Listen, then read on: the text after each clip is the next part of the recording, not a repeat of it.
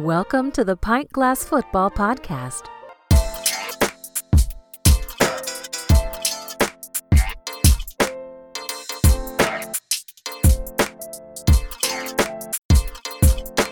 This is Pint Glass Football. We talk NFL and college football. PintGlassFootball.com is the website. Subscribe, rate, and review the podcast. I'm your host, Brad Fowler. What's up, PGF Nation? We're back today. We're going to recap and give our thoughts on each of the NFL wildcard weekend games. And then on Thursday, we're going to drop another episode where we're going to preview each of the divisional round games and some predictions for those. But joining me to break it all down, my co-host Alex Higdon. Alex, what is going on?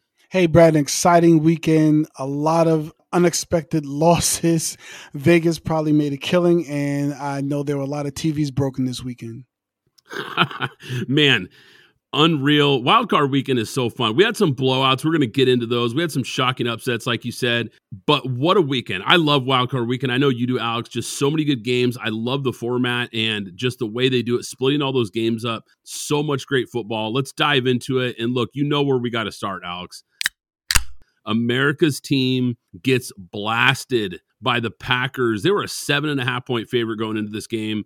The two seed going up against the seven seed Packers, the feel good story Packers. But let's start with Dallas before we shift to Green Bay because the score, if you didn't catch this game, you just looked at the box score, you might think, oh, this was closer than it was because this game was over at halftime. This was a blowout. The Packers jumped out to that 27 0 lead.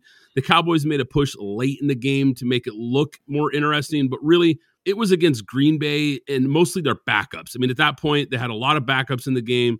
They were playing a lot of prevent defense, just trying to get out of there with the W. I said it all year, Alex. I don't believe in this Dallas team, and it starts with the quarterback. Look, Dak plays great against average teams. He plays great against bad teams, but versus good teams, and in the playoffs especially, he shrinks, and he did it again. He was terrible in this game threw two picks, including that back-breaking pick six in the first half. Had two other picks that were just plain dropped. I mean, just threw it right to Packers defenders. Could have been worse than it was. And don't let the junk time stats fool you guys. He was bad in this game. I think the question is really shifting around this team now. Is Mike McCarthy really the guy in Dallas? Because Alex, I think he's gone. I, I really do. It's not official yet at the time of this recording. I think it's coming. If I'm Jerry Jones, I'm getting in a room with Dak Prescott as well, and I'm renegotiating his deal. Or if not, I'm moving on because you can't pay Dak 40 or 50 million dollars knowing that he can't get it done when it matters the most. Look, we've seen enough. I know I've seen enough. He doesn't play well in big games. You were the two seed, Dallas, at home versus a seven seed, playing against the youngest team to make the playoffs since the 1970s and you get blown out, it wasn't even competitive. Yes, I know the defense was bad, but so was the Packers defense. It's not like you were going up against the 85 Bears. Dak, go beat him in a shootout then. You got to step up in that moment. He couldn't. He didn't do anything in this game until the game was already over. The number one thing I think was the problem here, and you alluded to it, was coaching. This was a failure at all three levels offense, defense, special teams. They failed across the board there were no halftime adjustments. They went into the half 27 to 7, scoring at the end of the second half, came out into the third quarter and did nothing. They did not force. Green Bay has stayed in that man zone the entire game, and Mike McCarthy did nothing to get them out of that straight defensive stat. That's the first thing. Secondly, the defense. There were people running wide open all game long. Luke Musgrave literally had an hour to wait for a ball to come out of the sky, stop running his route, catch it, and then run into the end zone. Romeo Doubs, there were people running free all game long. Their best receiver, quote unquote, first round pick, Christian Watson, only had one catch for nine yards. He wasn't even a factor in this game. Aaron Jones, who was basically, as a lot of memes are going around, is the father of the Cowboys, had 21 carries for 118 yards and three touchdowns.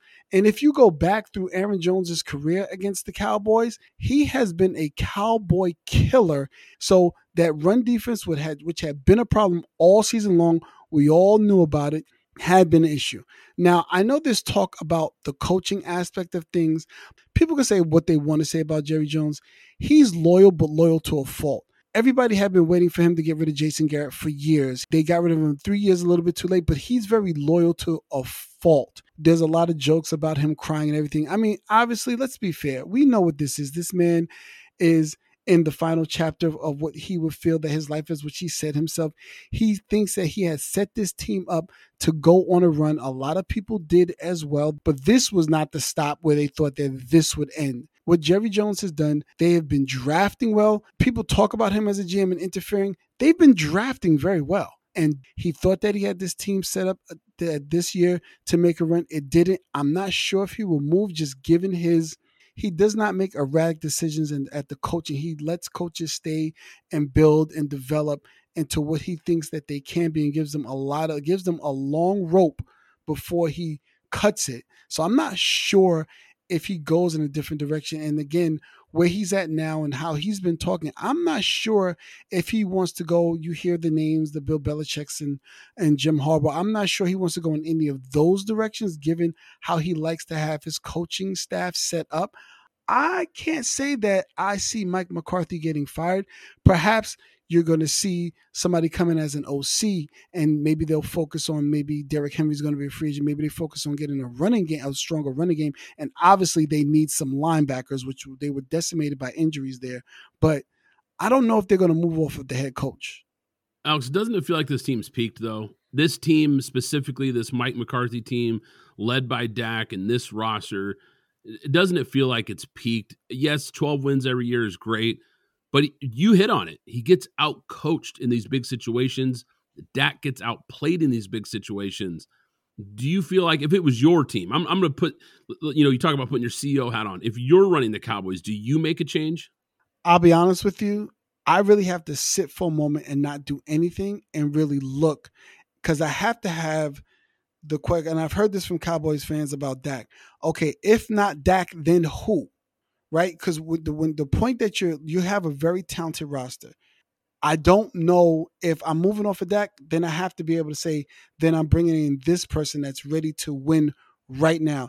If I don't have that answer, and I don't have that player in mind, I can't move off of that. But then I also fix my running game, and I also go and get fix my linebacking core, which was a huge issue. And obviously, you have to find a defensive tackle to stop that leakage, that huge leakage that you have during the run game. But this is a very talented team. This is a very talented roster. I'm sure on a team in a game that we'll talk about later, the Steelers would have loved to have a Dak Prescott. You see what I'm saying? It goes both ways. So I'm not sure which direction I would really want to go in at the moment. And for probably the first time during the during this season's podcast, I'm at a loss and I don't know what I would do exactly right at this moment. Yeah, Alex, and I think it's all valid points. I think for me, and then like I said earlier, I get what you're saying about who's the guy. If you move off of Dak, who's the guy? And that's 100% valid. My thing is, I'm not paying him 40 or 50 million dollars. That that's my biggest thing. If if we're going to keep Dak in the room, it's got to be at a more team friendly price so that you can continue to build this roster around him because he's clearly not a guy that can elevate this team to the next level. He's going to have to have a perfect roster around him, it feels like. And look, to Mike McCarthy's credit, Dak probably had one of his best years of his career in that West Coast offense that McCarthy installed with him calling the plays. But once again, they both continue to come up light when it matters. So for me, that's the biggest question mark is could a new coach come in and get this team over the hump? I think that is a legitimate question. I want to jump to the Packers here for a second though because their quarterback was great. I mean, Jordan Love, wow. This guy was lights out. He looked confident. He looked loose this entire game. This entire Packers team actually just looked loose and confident right from the coin flip. And Matt LaFleur, we don't talk about coaching. He absolutely coached circles around Dan Quinn. I mean, does anybody really want this guy as their head coach now? Because there was a lot of questions about Dan Quinn being this hot commodity. I, I'm not so sure anymore because I think his stock took a major hit in this game. And when you look at his success as a head coach, he really only had some success when Kyle Shanahan was his offensive coordinator there in Atlanta. Look at this young Packer team, though, because this Packers team is fun to watch. They have so many young playmakers. I mean, like I said before, Matt LaFleur just not getting enough credit. I've said it on this podcast in the past. I don't think this guy gets enough credit as a head coach. What a job he's done. People wanted to give all the credit to Aaron Rodgers because he had this MVP level quarterback. But look, now he has a young team back in the playoffs and making some noise. Hats off to him, that coaching staff, and those players. Yeah, absolutely. And I think this is what we were talking about when we start talking about coaching. When when you have a quarterback and he's confident in the game plan, you get a game like we got from the Packers as a whole, not just Jordan Love. You're right. In talking circles, you had at one point Dallas had their best pass rusher in coverage. Micah Parsons was in coverage and they were befuddled on what they needed to do. Obviously, like I, I spoke to before, Luke Musgrave, Romeo Doubs, there were a couple of open players that were running wide open with no coverage. He had them lost. And then on top of that, the defense nine QB hits, four sacks. They were consistently getting pressure on Dak Prescott causing him to throw some of those errant throws as well as causing him to be off the mark with other throws, even though there was a big drop by CeeDee Lamb. I'm not sure if even if he caught it, it would have made a difference the way that the Packers came in with the confidence that they came in. We believed in the Green Bay Packers, and not only were we a year ahead on that, I don't even uh, rather I don't even think we're a year ahead on that now because they've gotten into the playoffs and they've won again. We were only talking about them winning the division. So a pat on themselves to us again for understanding and seeing that this team was going to gel. Youngest defense in the league, if I'm not mistaken. Very young core all all around and the Green Bay Packers consistently doing it without free agents simply doing it with their draft picks and hitting so anywhere between 1 through 7 and some of those undrafted free agents to get to the position that they are right now. Eagles get embarrassed by the Tampa Bay Buccaneers other than the Dallas Cowboys getting absolutely crushed by the Packers, this might have been the most shocking upset. Or maybe it wasn't, Alex, because this team was really reeling down the stretch. Eagles' regular season, their tailspin continued into the playoffs. This team, there's no way around it. They completely fell apart this year at almost a shocking level because they were 10 and 1. They get blasted by the 49ers, and it's almost like it broke this team and they just never recovered after that. They lost six of their final seven games. I think Jalen Hurts took a big step back this year. The defense went from great to garbage. I mean, it's shocking how bad they got the second half of the year. I think Nick Sirianni is going to get fired. This is a coach to watch here because I think this Eagles team has been quick to give up on head coaches when they think it's not working. Now look, look how fast they moved off of Doug Pederson, and that was after they after he won a Super Bowl. So this isn't some great Bucs team, and this game was never really in doubt here. If not for one big pass play to DeVonta Smith that set up a touchdown late in the first half, wouldn't even have been a game going into the second half. In the first half, it looked like Baker at one point, Alex, I'm watching it thinking, man, this guy might throw for 400 yards. I mean, he was shredding this defense Ray Lewis pointed out on the Manning cast, he said, Where's the effort? Where is the effort from this defense? Arm tackles, guys not hustling to the football. That was just an all around embarrassing showing from the Philadelphia Eagles. Yeah, absolutely. You know, and I and I think I've said this. Well, actually, I know that I've said it a few times on this on, on throughout the year on the pod that the Eagles issue is people are talking about this, that, and the third. No, your defensive backfield was always this sorry or not as great as you thought they were because you were generating so much pressure up front. It made them look great in the back end. They weren't that good last year either.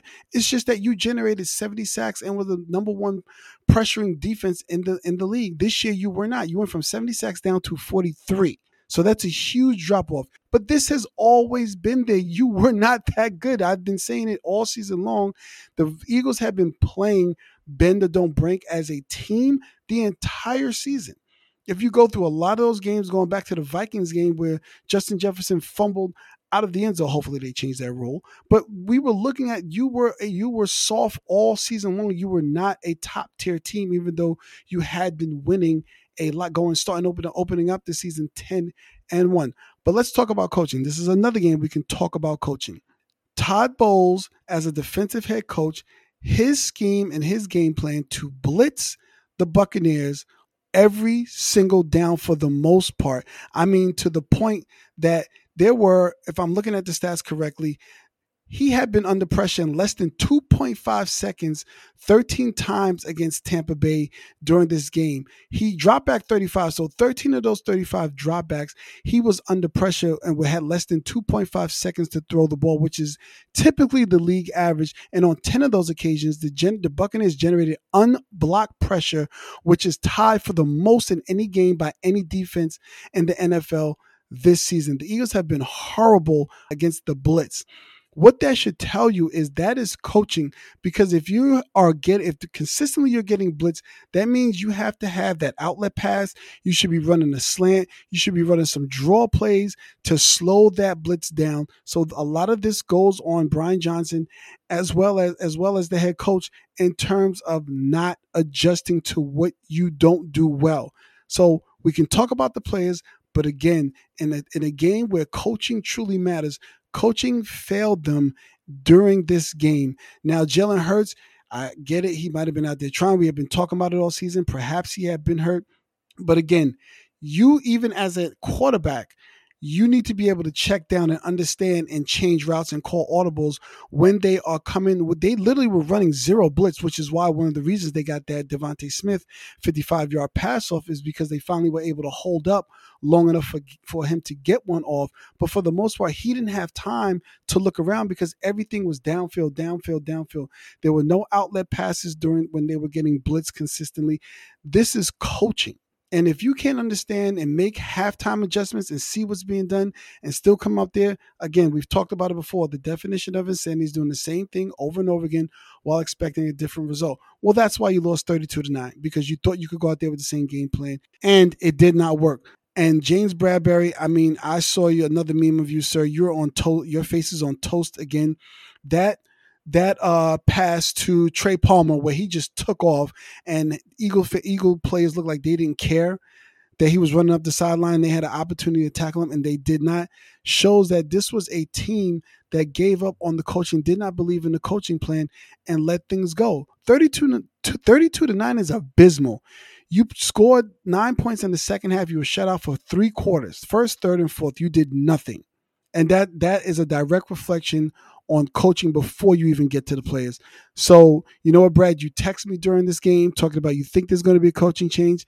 Again, I was unsure on would it be a complete overhaul or would they be looking or were they looking to maybe bring in another offensive coordinator, maybe another defensive coordinator because we know they panicked on the defensive side, you know, making a change late in the season. So, I don't know, but you know what? I'm starting to lean towards you and saying that this may be an entire staff overhaul and they may be cleaning house and bring a new person in. Yeah, I just don't know if Howie Roseman has the patience. I, I, really don't, especially with the roster that he's assembled. Now, you hit on it. They lost a lot of key players, but this is still a really good roster. This is not a team that should be getting blown out by the Tampa Bay Buccaneers. And I want to hit on coaching because you hit that out of the park. Todd Bowles put on a clinic in this game. Philly had no answers. Hurts never knew at one point he never knew where the pressure was coming from. And to your point about there there was no adjustments.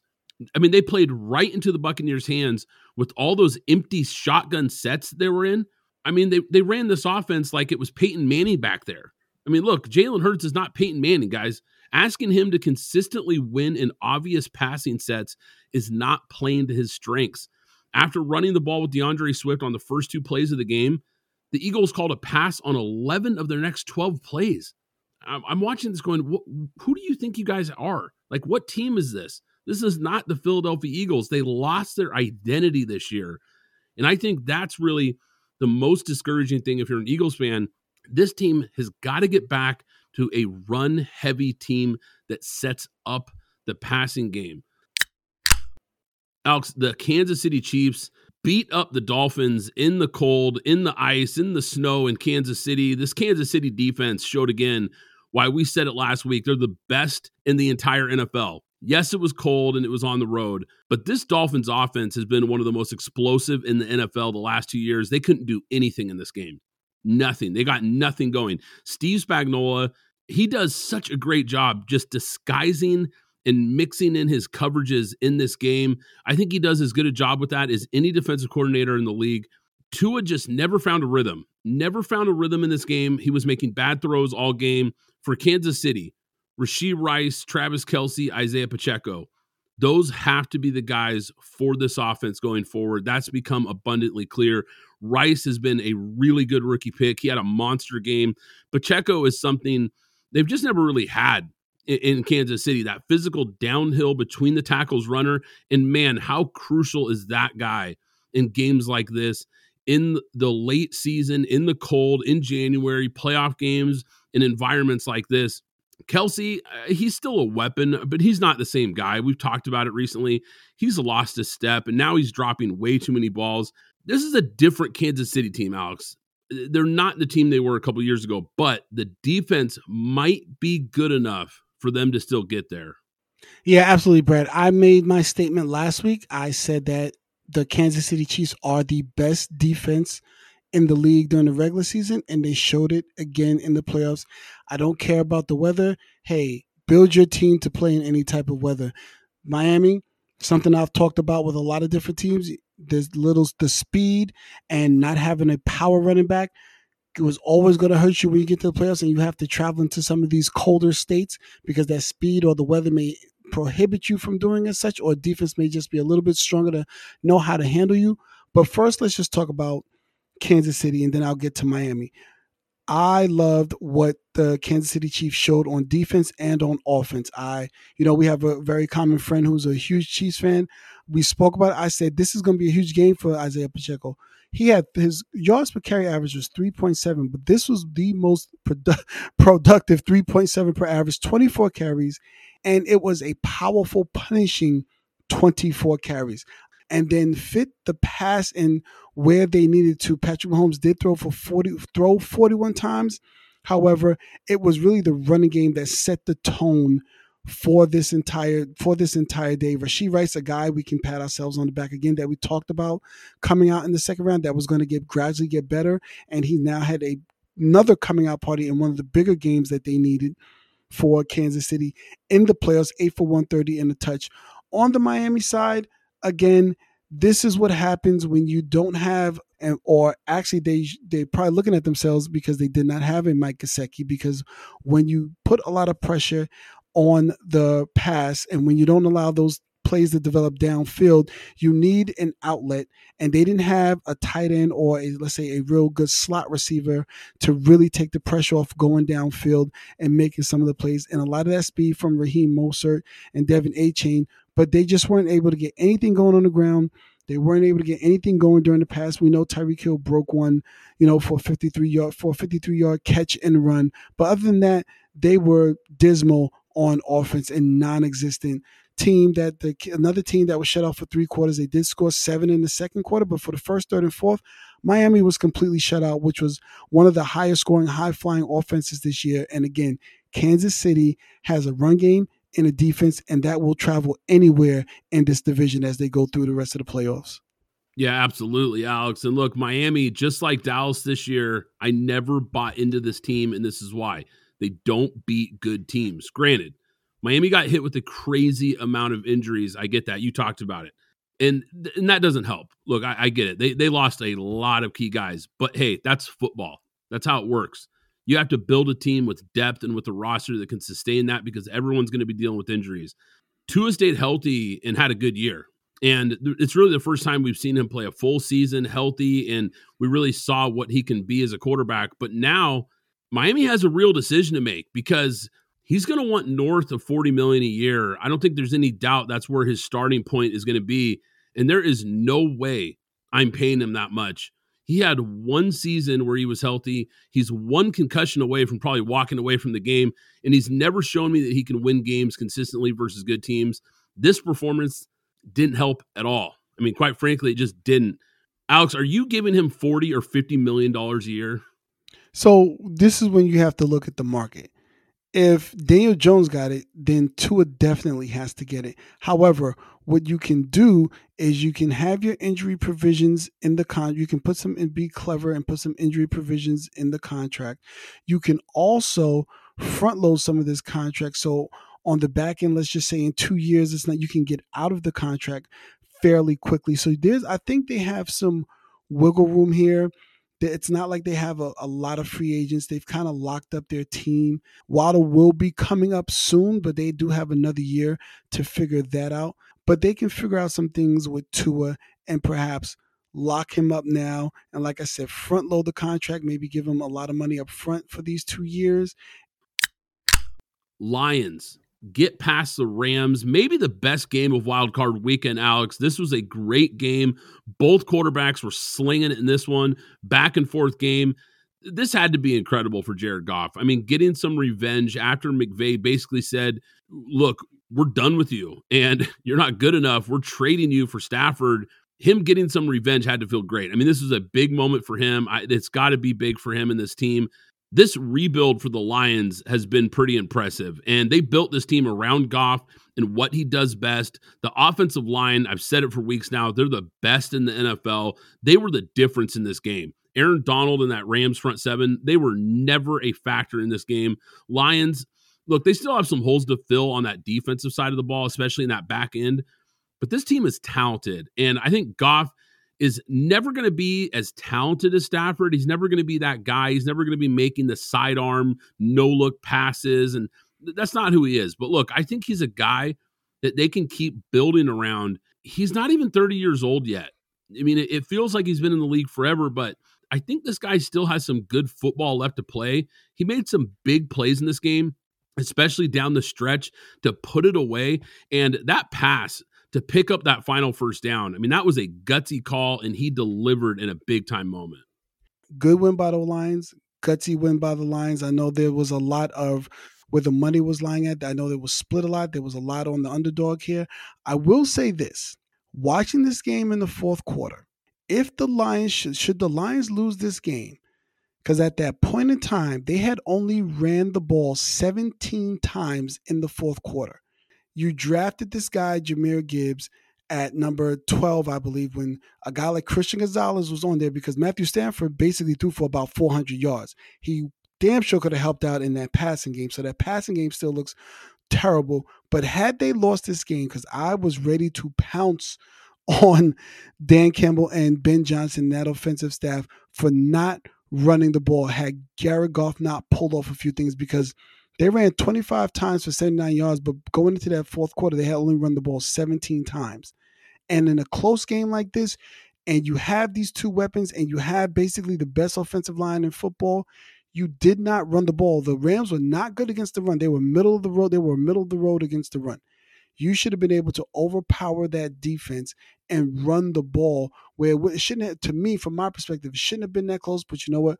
All credit due to them they won the game. Amon St. Brown, what a snub for the Pro Bowl. Guy had a great season. Another great game, 7 4, 7 410. You're absolutely right, Brad. That last pass from Jared Goff to get that to get that first down to ice the game was perfect. From the Ram side, you're absolutely right about Matthew Stafford. This guy was a trade candidate. They wanted to move off of him. Sean McVay was talking about not coming back and coaching. There was a lot going on. But kudos to Les Snead as well as Sean McVay. Kyren Williams, fifth round pick. I believe Puka Nacua was a third or fourth round pick. A guy that I think I sent Brad, if you remember, I sent you some of the behind the scenes on the decision making on how Sean McVay fought for Puka Nacua to be drafted.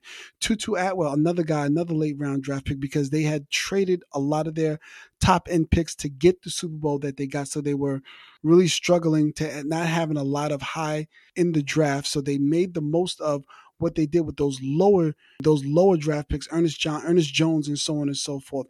And again, they made it a game. Matthew Stafford dinged up his hand, came back in, showed a lot of guts. We saw Carson Wentz warming up on the sideline, think he was going to come in, but Matthew Stafford, and everybody remembers that game again. I cannot remember against his team where he basically his shoulder was out of socket. He went back out there and threw that touchdown pass and came off to have his shoulder put back in the place. Gutsy play by Matthew Stafford, 25 of 36, 367, two touchdowns. Kyren Williams running hard. I will say this a key play in the fourth quarter that the play that made it 23 to 24 with eight minutes and 22 seconds to go in the game there was a third and eight at the detroit 11 i excuse me a fourth and eight at the detroit 11 i'll talk about the third down and i'll talk about the fourth down. Third down and eight there was a pass to the end zone for cooper kupp ran it as if it was supposed to be a back shoulder throw. So I'm not sure who who's at fault there, but that was a key play. And then on the fourth down and eight, again, this is at the Detroit 11 with now eight minutes to go in a very close game, 20 to 24. I could see Sean McVay, the wheels turning and looking for a play that says, What's a play if I go for it here on fourth, a touchdown here? And I don't, obviously, he didn't find one because he opted to kick the field goal, and that was the last score of the game, even though Detroit did punt and they did get the ball back, but did, was unable to do anything with it. But great game, a lot of drama headed down to the wire with it. Gutsy plays by both quarterbacks, by both teams, but kudos to the Lions for moving on. And as we saw, they literally invited all of Detroit was out to see this game. This is the first time I believe they've moved ahead in the playoffs since 1992, if I'm not mistaken. Yeah, I think for the Rams, Alex, I think this was a team that really overachieved this year. We talked about it earlier this podcast. I believe the over under season win total for them was either five or six. Uh, maybe it was five and a half, but going into the year, they had incredibly low expectations. And, and we talked about it going into the year. We thought this could be a team that could be in the Caleb Williams sweepstakes. For this team to overachieve the way they did, it's just a hats off to Sean McVay they hit some home runs in the draft. You talked about it. Puka Nacua in the fifth round. I mean, that's unbelievable. That guy is an absolute stud. Just shattered all kinds of rookie records at the wide receiver position. McVay showed again why he's one of the best in the NFL. There's no doubt about it. Yeah, they lost this game, but th- this is a team that, quite frankly, nobody expected to be a couple plays away from being in the divisional round. So I got to give them a lot of credit. They hit on a lot of draft picks, really built this team, and are probably a year ahead of where they thought they'd be at this point watch out for this team in April because if they hit on some more picks, if they have another draft like this, this team could be really scary next year. You know, and I, I'm um, really quick. I do want to give a lot of props to an unsung hero because Dan Campbell is getting a lot of credit for what's been going in Detroit, rightfully so. But I want to shout out Ben Johnson, but I really want to shout out Brad Holmes, the VP, who nobody's talking about from since the time he's taken over in 2021, the draft picks and how he's crafted his team, putting this coaching staff together. He deserves a lot of credit as well. I know a lot of GMs that have a high profile name we talk about, but this is one name that I really want to talk about Brad Holmes. He's really flipped the entire Detroit team as a culture and as a roster to put them in the position that they are now. So I think he deserves a lot of credit here as well. Underdog Fantasy is the easiest place to play fantasy sports. I personally love the pick'em game. Just pick between two and five players to build a pick'em entry. Pick whether your favorite players will have a higher or lower stat total in this week's game for a chance to win big. You can win up to 20 times your money in a single night. Download the Underdog Fantasy app and sign up today with promo code PGF. That's promo code PGF to get your first deposit doubled up to $100. The official ticketing app of Pint Glass Football is now SeatGeek. I can't recommend them enough, guys. I've been using SeatGeek for years. You want to go to a game this season? SeatGeek is here to take the confusion out of buying tickets, making sure you get the best seats at the best prices. With SeatGeek, you'll never have to worry about overpaying for tickets again. How? They put a 0 to 10 score on each ticket, so you know you're getting a good deal. But here's the real game changer you can get $20 off your first ticket purchase with the code PGFPOD. That's right, $20 off with code PGFPOD. This season, make every game day epic with SeatGeek. Download the SeatGeek app and remember to enter the code PGFPOD to grab your $20 discount. You know what's important when you're having a good time? Staying hydrated. And that's where Liquid IV comes in, the category winning hydration brand that's fueling your well being. With just one stick of Liquid IV, you get two times faster hydration than water alone. Plus, five essential vitamins to keep you feeling your best. And let's not forget about the convenience factor. The packaging is perfect for on the go, whether you're tailgating or just hanging out on the couch. But what really sets Liquid IV apart is the amazing flavors. Personally, I'm all about the Concord grape and lemon lime. And with three times the electrolytes of traditional sports drinks, Liquid IV is made with premium ingredients to give you the hydration and nourishment you need. Get 20% off when you go to liquidiv.com and use code PGFP at checkout. That's 20% off anything you order when you shop Better Hydration today using promo code PGFP at liquidiv.com. Zencastr is the ultimate web based podcasting solution. It provides high quality audio and video podcast production and hosting. With a full suite of professional tools, podcasters can seamlessly record, produce, and publish studio quality content all from one dashboard. Zencastr's post production process takes the headache out of audio production. Set the right podcast loudness and levels while reducing background noise with a click of a button.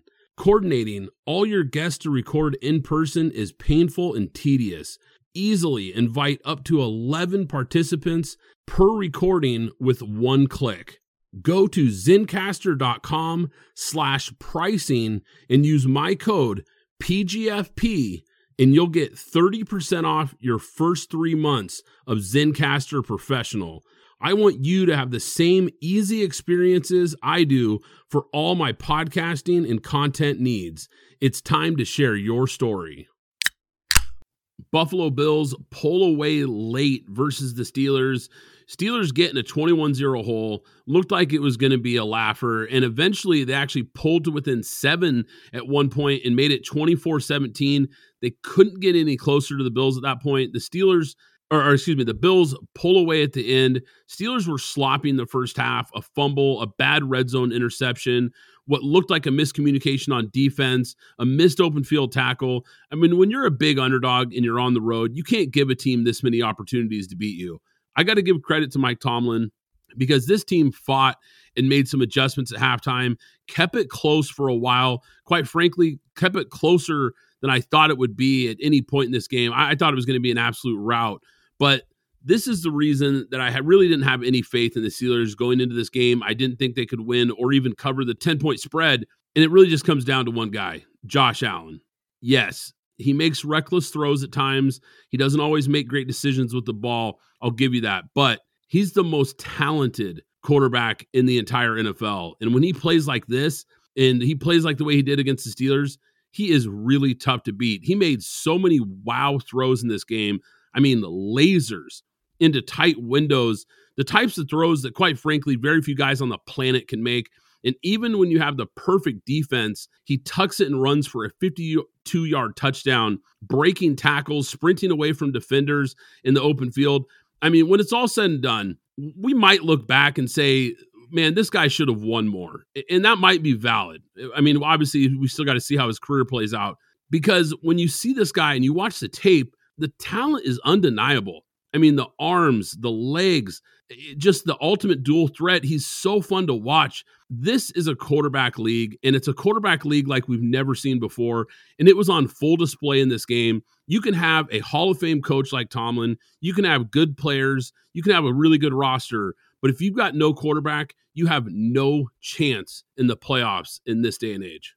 You know what? That 52 yard run by Josh Allen, I mean, the Steelers just looked like they didn't want to tackle him. And uh, you're right, absolutely. Going into that that first half, really looked like this was we were headed for another blowout. Josh Allen, 21 to 32, 03, three touchdowns. He did try it again, one of those running out the sideline, cross the body throws that normally probably would get picked, but did not. And Stefon Diggs bailed them out there. They ran for 34 times, 179 yards rushing, and then a TD. We know that TJ Watt was out, so on and so forth. And I think that Minkah Fitzpatrick was kind of playing at maybe half, or I don't want to say half, let's just say maybe at 75%, which is 100% for a lot of safeties in this league. You know, finally using Kincaid a lot, shortening a lot of the routes for Diggs because they did really use that cover two a lot. I don't think that this lets Sean McDermott off the hook. I think he needs to do a little bit more in order to keep his job because I believe he still he was on the hot seat all throughout the season and it got hotter and hotter until they went on that run to make the playoffs. But I think that he's still on the hot seat and could be a potential depending on how they look next week against Kansas City. Now on to the Steelers. You know, there was a lot of talk about Mike Tomlin setting, making a decision if he wanted to continue coaching the Steelers or not. I can only imagine that was perhaps put out by his agent and their and their PR team for the most part. He has since said he is returning to coach this team. However, looking at this game, the coaching job that he did to keep them engaged, to keep them to even bringing it within seven. But again, when you don't have any semblance of a true quarterback, we're not even talking about top 10, let's just say top 16. We don't have a semblance of a quarterback that can help you make any type of play to do anything. This is what you're going to consistently get. You're going to get great coaching. You're going to get a defense that kind of holds, but you're going to get an offense that cannot get out of their own way because they don't have the quarterback. And if I was Mike Tomlin, I would have not said that I'm coming back. I would have to do something similar to what Lamar Jackson did last year in the offseason and say, I'll wait to see what you do at quarterback. Because I know if I leave this position, somebody's going to either trade for me and I'll have a job tomorrow, whether it be I'll have a top coaching job tomorrow in college or I'm going to have a top coaching job in the NFL because someone will trade for me because I know what I'm doing. Because they have done a disservice to this to this defense, to some of the weapons that they have, and to this team and to that city by always going on the lower end and trying to find and squeeze and squeeze uh, juice out of a turnip with these low end QBs. Denver Broncos make the trade for Mitch trade for Russell Wilson. The Pittsburgh Steelers sign Mitch Trubisky. There's another trade that happens for Deshaun Watson. The Pittsburgh Steelers sign Kenny Pickett. Now, regardless of how those two situations ended up, those were two situations where people thought that this could be a thing. They were very happy with it. Nobody thought it was necessarily a bad thing outside of maybe how much compensation may have given up. But you have these quarterbacks coming into your and coming into your conference and coming into your division. You now have Joe Burrow in your division. You now have Lamar Jack, you have excuse me, you have Lamar Jackson in division. Now you have Deshaun Watson again. Depending on how that looks going into next year, we'll figure it out. But you now have him into your division, and your answer to that is Mitch Trubisky and Kenny Pickett. That that that doesn't bode well for anybody. This is this this was the exact reason that the Jets made the move that they did, having to deal with Tua, having to deal with Josh Allen. They said we have to get a guy. We have to go get a guy. Pittsburgh, you have to go get a guy. You have a roster and a coach that is a Super Bowl head coach. You have a roster that's formidable enough to make a run to a Super Bowl, and you're completely failing it by continually to go below the bar and not take a shot at one of these quarterbacks and because either because you're scared or I don't know what but and similar to what I was saying about Jerry Jones Pittsburgh is very rigid they're very consistent I don't even know if they would move off of Kenny Pickett. Should Russell Wilson become available or any other quarterback perhaps? Come let's just say Matthew Stafford comes available because we know what was happening last year. Maybe they want to move off of him again and they have an opportunity then. Go get yourself a guy. You have Freiermuth you have Pickens you have Diontae Johnson you have Najee Harris you have Jaylen Warren. You have a solid defense. Make a move. Now is the time to make a move CJ Stroud and the Houston Texans blast the Cleveland Browns. CJ Stroud, man, he continues to impress. I, I, I can't say enough about this guy, Alex. He has been absolutely awesome and lights out for this team. And on another note here, the Bryce Young pick, oof, that just keeps looking worse and worse because this kid is special. I mean, he's got special written all over his game. This was never really a game. The Flacco Cinderella story, well, he turned back into a pumpkin, Alex. Those back to back pick sixes were killers. I mean, they were hanging around, but that that was basically it. I mean, when he threw those, it, this game was over. I said a few weeks ago, Stroud easy for rookie of the year, no doubt about it. I'm still taking DeMeco Ryans for coach of the year. I know there's a lot of guys that should be in the mix for that award, but just unreal the job he's done for this team. We forget how bad this team was. I mean, they were picking at the very top of the draft for a reason. Unreal how quick you can turn a team around when you get the coach and the quarterback right, especially a rookie quarterback. Usually, when you pair a rookie quarterback with a rookie head coach, that, that's usually not a great recipe for success, especially a defensive guy but they hit this one absolutely out of the park. CJ Stroud looking like as smooth as ever. Uh, the defense on point. I mean, there's not too much that we can say about the Browns. I mean, Joe Flacco did what he could do. I mean, a guy coming off the couch. There was, I know, a lot of low expectation, but he got them there. He deserves his credit. Kevin Stefanski deserves their credit, that defense and everything else. Now they have to look forward to the future. And once again, another big game where Amari Cooper disappears. Yeah, Alex, as far as this Browns team, look, Browns fans, I, I hope you enjoyed this season because this is the best team that they're going to have for a while. They will not be this good next year or going forward because Deshaun Watson's cap number this year was 19 million. Next year it jumps to 63 million. So they can say goodbye to this loaded roster. They can say goodbye to all these stars all over the defense. He's going to have to be a top 7 guy, top 8 guy next year or this is going to officially become one of the worst deals of all time.